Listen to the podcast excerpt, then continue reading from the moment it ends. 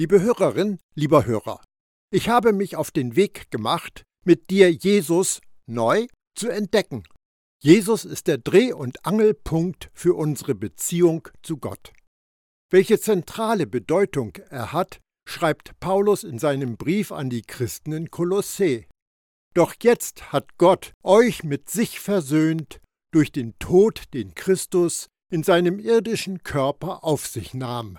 Denn Gott möchte euch zu Menschen machen, die heilig und ohne irgendeinen Makel vor ihn treten können und gegen die keine Anklage mehr erhoben werden kann. Voraussetzung dafür ist, dass ihr euer Leben auch weiterhin fest und unerschütterlich auf das Fundament des Glaubens gründet und euch durch nichts von der Hoffnung abbringen lasst, die Gott euch mit dem Evangelium gegeben hat. Ihr habt diese Botschaft gehört. Es ist die Botschaft, die überall in der Welt verkündet worden ist. Kolosser 1, die Verse 22 und 23. Diese Aussage von Paulus rückt, was Jesus für uns getan hat, in unser Blickfeld. Der Kern und Inhalt des Evangeliums der guten Nachricht ist Jesus Sieg den er für uns gewonnen hat. Paulus musste gefährliche Irrlehren bekämpfen, die sich in den christlichen Gemeinden einnisteten. Die eine Irrlehre leugnete die Göttlichkeit von Jesus. Eine andere Irrlehre war das Mischen von Gesetz und Gnade für unsere Errettung. Paulus wollte, dass die Glaubenden ganz klar erkennen, dass Jesus, obwohl er ganz Gott war, ein Mensch aus Fleisch und Blut wurde, so dass er unseren Tod sterben konnte und wir in ihm auferstehen können. Da Jesus sein Werk für unsere Errettung vollkommen zu Ende gebracht hat, sind wir jetzt in seiner Gegenwart. Sind wir jetzt fehlerlos und heilig? Sind wir jetzt ohne auch nur einen einzigen Flecken? Paulus flehte die Christen in Kolossä an, fest zu dieser Wahrheit zu stehen, denn die Wahrheit macht uns frei. Diese Wahrheit ist Jesus, und wir sollten nie aufhören, ihn mehr und mehr verstehen zu lernen, ihn mehr und mehr zu erkennen und in immer engerer Verbindung mit ihm zu leben. Ich hoffe, dass dieser Impuls für gelebtes Gottvertrauen uns unserem Erlöser ein Stück näher bringt und wir das Evangelium der Gnade immer besser verstehen. Paulus schrieb an die Christen in Rom, denn ich bekenne mich offen und ohne Scham zu dieser Freudenbotschaft. Sie ist Gottes Kraft und rettet jeden, der ihr glaubt. Das gilt zunächst für Juden, dann aber auch für alle anderen Menschen. Denn im Evangelium zeigt Gott uns seine Gerechtigkeit, eine Gerechtigkeit, die aus dem Glauben kommt und Menschen zum Glauben führt. Römer 1, die Verse 16 und 17. Gottes Gerechtigkeit ist eine Gabe, ein Geschenk, das man annehmen muss. Es muss geglaubt werden, damit man sie empfängt. Das Wort Glauben hat in den vergangenen 2000 Jahren einen Wandel in seiner Bedeutung durchgemacht.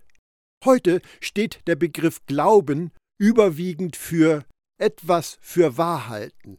Zur Zeit der Abfassung der Schriften des Neuen Testaments meinte das Wort jemandem Vertrauen schenken. Zum einen ist Vertrauen eine Sache, die man hat oder man hat sie nicht.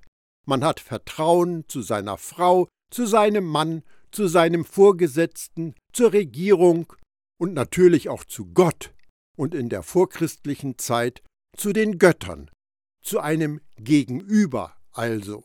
Das Verb Vertrauen hingegen bezeichnet eine Tätigkeit. Ich will ihm vertrauen heißt, ich will mir Mühe geben, das für richtig und zuverlässig zu halten, was der andere sagt und tut, und will mich danach richten, will danach handeln. So ist das Verhältnis zu Gott und zu Jesus Christus in der Bibel beschrieben. Und deshalb ist Glaube bzw. Vertrauen ein Zentralbegriff des Neuen Testaments. Wenn Paulus also meint, dass das Evangelium geglaubt werden muss, dann heißt das, dass wir dem, der im Evangelium offenbart wird, Vertrauen entgegenbringen müssen und das in unserem Leben umsetzen, was Jesus für uns getan hat. Wir verlassen uns. Das heißt, wir sind davon überzeugt, wir setzen unser Vertrauen total auf Gottes Gerechtigkeit. In Johannes 6 stellen die Leute Jesus eine Frage, die an Einfachheit nicht zu übertreffen ist. Jesus hatte am Tag vorher 5000 Menschen mit Brot versorgt. Daraufhin haben viele nach ihm gesucht, weil sie dachten, Donnerkeil, dieser Typ ist ein Geheimtipp. Wir sind dabei, wenn er die Herrschaft übernimmt. Sie stellten Jesus eine ausgezeichnete Frage. Diese Frage, die wir alle wohl schon in der einen oder anderen Weise gestellt haben. Was sollen wir denn nach Gottes Willen tun? Johannes 6, Vers 28. Ist das nicht das, was jeder Christ gerne wissen möchte? Jeder weiß, dass sie er nicht dem heiligen Maßstab Gottes entsprechend gelebt hat und fragt Gemeindeleiter und Pastoren, was muss ich machen, um das zu tun, was Gott von mir erwartet? Und oft bekommt man zu hören, tue jetzt dies und dann das, und dann tue noch jenes für Gott. Vielleicht ist er dann zufrieden mit deinen Bemühungen und ist über dich erfreut. Aber das war nicht die Antwort, die Jesus gegeben hat. Er überraschte die Leute mit dem, was er sagte. Gottes Wille wird dadurch erfüllt, dass ihr an den glaubt, den er gesandt hat. Johannes 6, Vers 29. Unsere Aufgabe ist also nur, Jesus zu vertrauen. Wir sollen uns nicht abrackern, um das richtige Ansehen bei Gott zu erlangen oder zu verdienen. Nur Vertrauen. Nichts in der Jesus-Nachfolge ist verdient. Alles ist Geschenk, und wir bekommen es durch schlichtes Vertrauen in das vollendete Werk von Jesus, das er für uns am Kreuz vollbracht hat. An einem Kreuz auf dem Hügel Golgatha vor den Toren der antiken Stadt Jerusalem fand die größte Tauschaktion der Menschheitsgeschichte statt. Jesus wurde an diesem Kreuz Sünde, obwohl er nie in eine sündige Handlung verwickelt war. Wir wurden Gerechtigkeit, obwohl wir nie etwas getan haben, was nach Gottes Maßstäben gut war. Er nahm unsere Sünde, wir wurden seine Gerechtigkeit. Er hat nicht eine einzige Sünde begangen, wir haben nie etwas Gerechtes getan, das in der Lage gewesen wäre, uns für Gottes Reich zu qualifizieren. Petrus schrieb an die Gemeinden über Jesus, er hat nie gesündigt und nie jemanden mit seinen Worten getäuscht. 1. Petrus 2, Vers 22. Und Paulus erklärt ganz drastisch, der Messias hat uns jetzt aus diesem Fluch, der durch das Gesetz kommt, herausgeführt. Das hat er dadurch getan, dass er selbst für uns zum Fluch wurde. Galater 3, Vers 13. Wer heute Ja zu Jesus sagt, bekommt seine Gerechtigkeit zugesprochen. Und Gott, der Vater, behandelt sie ihn als sein eigenes Kind, total vergeben und so vollkommen heilig wie unser älterer Bruder Jesus. Nochmal Paulus. Den, der von keiner Sünde wusste, hat er für uns zur Sünde gemacht, damit wir in ihm zur Gerechtigkeit Gottes würden. 2. Korinther 5, Vers 21.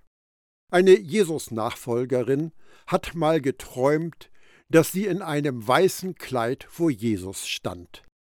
Sie fühlte sich nicht so richtig wohl dabei, in seiner Gegenwart weiß zu tragen, weil sie wusste, dass sie darunter schmutzig war. Sie knöpfte das Kleid auf, um es loszuwerden. aber darunter war ein weiteres weißes Kleid.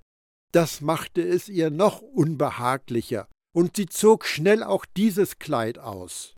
Doch darunter war wieder ein weißes Kleid. Sie versuchte immer hastiger, sich der weißen Kleider zu entledigen, aber es gab kein Ende dafür. Sie war weiß bis in den Kern. Wir sind rein und würdig, in der Gegenwart von Jesus Heiligkeit zu sein. Wir tragen sein Kleid der Gerechtigkeit, und das ist kein Mantel, der über der Sünde getragen wird. Es ist ein Gewand, das Sünde weggenommen hat. Wenn Jesus unsere Sünde weggenommen hat, wo ist sie dann hin? Sie ist auf ihn übertragen worden. Er wurde unsere Sünde, damit wir seine Gerechtigkeit werden können.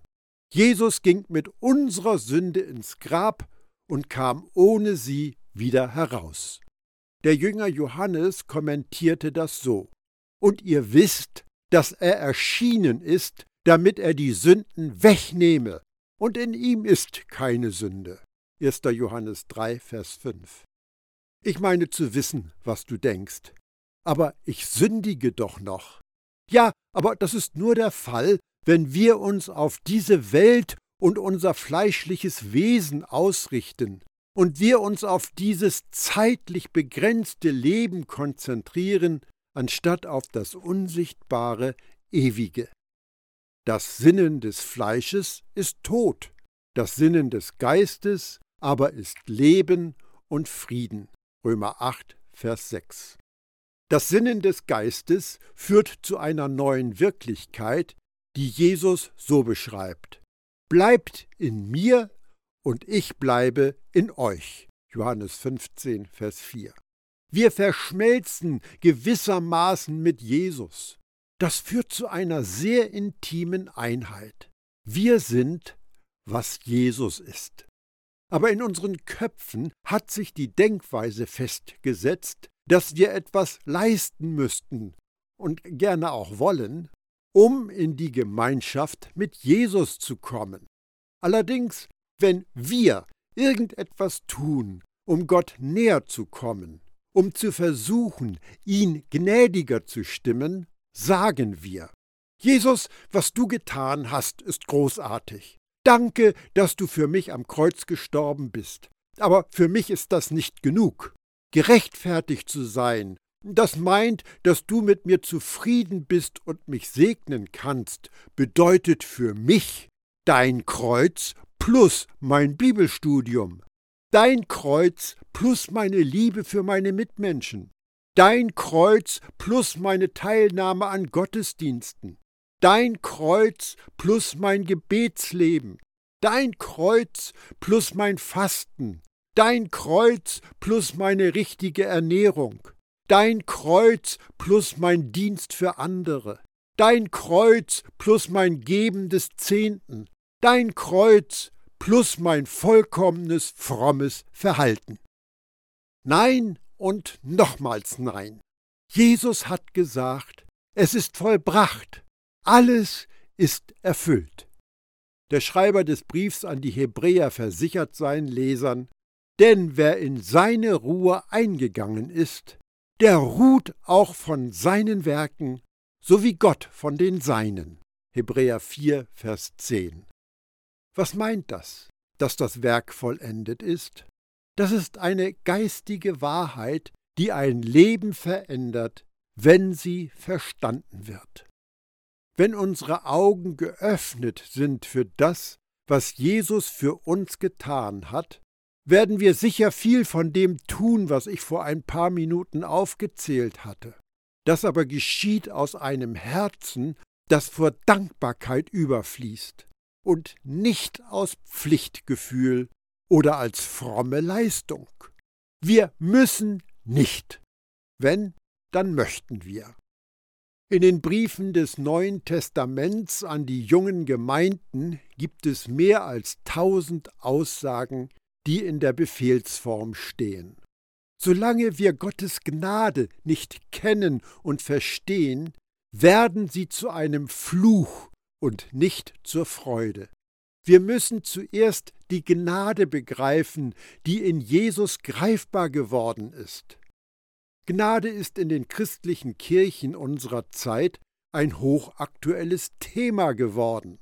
Nebenbei bemerkt, Gnade ist kein Diskussionsthema, sie ist eine Person und ihr Name ist Jesus. In all dem Tamtam, -Tam, das man positiv und negativ um die Gnade macht, wird mit vielen Begriffsbestimmungen um sich geworfen. Aber wir müssen Gnade nicht neu definieren, denn wenn wir das tun, ist das nur eine andere Art der Werke. Und ein wenig Sauerteig durchsäuert den ganzen Teich. Galater 5, Vers 9. Gnade ist ganz einfach Gottes unverdienbare Gunst. Gnade ist nicht die Fähigkeit, Gutes zu tun oder Gott wohlgefällig zu leben. Wenn wir glauben, dass Gnade eine Befähigung ist, werden wir unter eine Selbstverurteilung geraten und zu uns sagen, was stimmt mit mir nicht? Ich habe keine Gnade, um dieses oder jenes zu tun. Deshalb muss ich wohl faul oder rebellisch sein, oder ich bete nicht genug, oder und das ist nur eine andere Form der Werksgerechtigkeit. Paulus beschreibt das Wesen der Gnade kurz und knapp. Ist's aber aus Gnade, so ist's nicht aufgrund von Werken. Sonst wäre Gnade nicht Gnade. Römer 11, Vers 6. Gnade und Werke sind total entgegengesetzte Ansätze. Entweder arbeiten wir für Gottes Segnungen und verdienen sie uns, oder wir nehmen schlicht seine unverdiente Gunst an. Gottes Gnade ist unser Mentor und Lehrer. Was ist der Grundgedanke oder das Thema der Bibel? Was meinen wir, worum es in der Bibel eigentlich geht? Soll sie uns sagen, wie wir bessere Menschen sein können? Wenn das stimmen würde, müssen wir uns fragen, warum wir bessere Menschen sein sollten. Geht es dann darum, dass wir von Gott annehmbar sind? Ist die Bibel eine gute Unterweisung oder ist sie gute Nachricht? Ja, die Bibel enthält auch gute Anleitungen. Aber wenn wir meinen, der Zweck der Bibel ist, uns zu offenbaren, wie wir bessere Christen sein können und was uns passiert, wenn wir den Anweisungen nicht folgen, dann begeben wir uns wieder in die Sklaverei eines gesetzlichen Religionssystems. Wir werden uns kaputt machen und die eigentliche Absicht der Bibel total verfehlen. Das, was von Gottes Geist angetriebene Menschen niedergeschrieben haben, ist eine Enthüllung von Gott mit der unbegreiflichen Gnade von Jesus, der außergewöhnlichen Liebe unseres Vaters im Himmel und der innigen Freundschaft des Heiligen Geistes. Vielleicht kommt dir die Frage in den Sinn, ja, was ist aber mit dem richtigen Verhalten? Brauchen wir denn nicht das Gesetz, damit wir wissen, was wir tun und lassen sollen? Manche befürworten die Idee, dass wir im neuen Bund aus Gnade gerettet sind. Aber dann kommt ein Aber, nämlich dass wir das Gesetz des alten Bundes noch nötig haben, als Erinnerung an das, was Gott von uns erwartet. Was bei einem solchen Denkmodell aber vollständig unberücksichtigt gelassen wird, ist die Tatsache, dass gerade dieses Gesetz, von dem viele meinen, es bewahrt sie vor dem Sündigen, Öl ist, das in das Feuer der fleischlichen Begierden gegossen wird.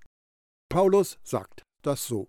Denn die Sünde ist der Stachel, der zum Tod führt, und das Gesetz verleiht der Sünde ihre Kraft. 1. Korinther 15, Vers 56. Das Gesetz ist das Dynamit der Sünde, so wie das Evangelium von Gottes Königsherrschaft das Dynamit der Errettung ist. Die Dynamitkraft der Sünde steckt in unseren Bemühungen, die Regel, den Entschluss oder das Gesetz zu beachten. Je mehr wir uns da reinhängen, umso schlimmer wird es. Ich möchte dir zu bedenken geben, dass, wenn die Kraft der Sünde das Gesetz ist, es dann Sinn macht, dass die Kraft eines heiligen Lebens die Gnade ist. Darum kann Paulus sagen, denn erschienen ist die Gnade Gottes allen Menschen zum Heil. Sie erzieht uns dazu, der Gottlosigkeit und den Begierden der Welt abzuschwören und besonnen, gerecht und fromm zu leben in dieser Weltzeit. Titus 2, Verse 11 und 12. Gottes Gnade ist erschienen, denn die Gnade ist eine Person. Gnade ist tatsächlich unser Mentor, der uns anleitet, sich der Gottlosigkeit zu verweigern. Und dieser Praxisanleiter ist Jesus. Das Gesetz wird keinen Finger krümmen, um uns zu helfen, ein heiliges Leben zu führen. Aber je mehr wir uns mit der unglaublichen Gnade unseres Herrn Jesus auseinandersetzen, umso mehr werden wir in sein Ebenbild verwandelt. Ich sehne mich danach, dass die Botschaft der Gnade sich wie ein unkontrollierbares Buschfeuer ausbreitet und Freude über Gottes Freundlichkeit wie Vulkane aufbricht. Wer Gnade verkündet, dem wird häufig vorgeworfen, dass er eine ziemlich einseitige Botschaft predigt. Wir bekommen dann oft zu hören, dass Gnade und Wahrheit in ein Gleichgewicht gebracht werden muss. Diese Forderung unterstellt, dass Gnade und Wahrheit Gegensätze sind, die auf den Enden einer Wippe sitzen und wir dafür sorgen müssen, dass sie immer schön ausbalanciert ist. Anders gesagt, Wahrheit ist das gleiche wie Gesetz und wir brauchen das Gesetz, um sicherzustellen, dass wir nicht sündigen, denn Gnade tut ja nichts, um uns am Sündigen zu hindern. Das klingt doch vernünftig, oder? Wenn wir das Gesetz komplett entfernen, werden die Leute nur völlig ausflippen und machen, was sie wollen. Wir brauchen also das Gesetz als eine Erinnerung daran, was wir tun und was wir lassen sollten. Stimmt's? Nein, so ein Denken steht im totalen Widerspruch zu der Botschaft im Evangelium der Gnade. Die Verfechter der Ausgewogenheit sagen, dass es bei der Wahrheit um das Beachten von Gottes Geboten geht und bei Gnade darum, dass du nicht bestraft wirst, wenn du Gottes Gebote nicht durch Gehorsam ehrst. Für manche ist es dann Wahrheit, wenn du dich gedrungen fühlst, deine religiösen Erkenntnisse weiterzugeben und jemandem etwas zu sagen, von dem du meinst, dass er sie es hören müsste, er sie es aber gar nicht hören will. Gnade ist dann, sie ihn aus der Verantwortung zu nehmen, indem du ihr ihm nicht sagst, was sie er eigentlich hören sollte. In den Evangelien kommt das Wort Wahrheit häufig vor. Wir kennen die berühmte Frage von Pilatus an Jesus. Was ist Wahrheit? Und was ist denn nun Wahrheit? Wahrheit hat nichts mit Gehorsam gegenüber Geboten zu tun oder dem Weitergeben von Ermahnungen. Das Wort, das mit Wahrheit übersetzt wird, bedeutet im ursprünglichen Sinn und in wörtlicher Übertragung das Nicht-Verborgene. Daraus leiten sich dann die Bedeutungen ab, die Wirklichkeit, die einem Schein zugrunde liegt, und das Sichtbarwerdende, das wahre Wesen einer Sache. Im alttestamentlichen Denken war das Wort Wahrheit mit Verben des Handelns, Tun verbunden. Dagegen wird im neutestamentlichen Denken Wahrheit mit Verben der Wahrnehmung, Sehen, Hören, Erfahren, Erscheinen gekoppelt. Es geht darum zu erkennen, was hinter dem Sichtbaren ist. In Jesus haben wir Gnade, Gottes unverdiente Gunst, und wir haben Wahrheit, die Wirklichkeit, die einer Erscheinung zugrunde liegt, die sichtbar geworden ist. In Jesus erleben wir die Realität, wer Gott wirklich ist. Darum sagen die Schreiber des Neuen Testaments, er ist das Ebenbild des unsichtbaren Gottes, der Erstgeborene, der weit über allem Geschaffenen steht. Kolosser 1, Vers 15. Der Sohn spiegelt die Herrlichkeit Gottes wider, und alles an ihm ist ein Ausdruck des Wesens Gottes. Hebräer 1, Vers 3. Er, der das Wort ist, wurde ein Mensch von Fleisch und Blut und lebte unter uns. Wir sahen seine Herrlichkeit, eine Herrlichkeit voller Gnade und Wahrheit, wie nur er als der einzige Sohn sie besitzt, er, der vom Vater kommt. Wir alle haben aus der Fülle seines Reichtums Gnade und immer neu Gnade empfangen. Denn durch Mose wurde uns das Gesetz gegeben, aber durch Jesus Christus sind Gnade und die Wahrheit zu uns gekommen. Johannes 1, die Verse 14 und 16 und 17. Gnade und Wahrheit sind ein und dasselbe. Sie sind untrennbar.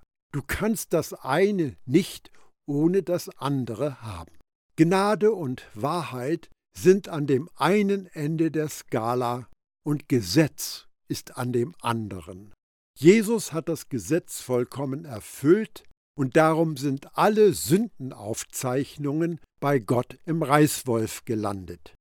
Er hat die Liste der Anklagen gegen uns gelöscht. Er hat die Anklageschrift genommen und vernichtet, indem er sie ans Kreuz genagelt hat. Kolosser 2, Vers 14. Gnade und Wahrheit kamen in der Gestalt von Jesus, der in die Welt gekommen ist, um mit uns Menschen einen neuen Bund zu schließen, der sich auf bessere Bedingungen stützt. Das Kreuz hat alles verändert, wirklich alles. Das Alte ist vergangen und Neues ist gekommen. Es ist wirklich Zeit, dass wir unsere Brille alter Bund wegschmeißen, damit wir das Leben endlich durch die Wirklichkeit des am Kreuz vollbrachten und vollendeten Werkes sehen können. Vielleicht müssen manche auch nur die Fingerabdrücke des alten Bundes von der Brille neuer Bund abwischen. Ich beende diesen Impuls für gelebtes Gottvertrauen mit einem Wunsch von Petrus an seine Leser. Gnade, Gottes unverdiente Gunst, und Frieden, Vollkommenheit, Gesundheit, Wohlergehen, Sicherheit und Gedeihen vermehre sich bei euch dadurch, dass ihr Gott und unseren Herrn Jesus immer besser und tiefgründiger kennenlernt. 2. Petrus 1, Vers 2. Danke, dass du zugehört hast.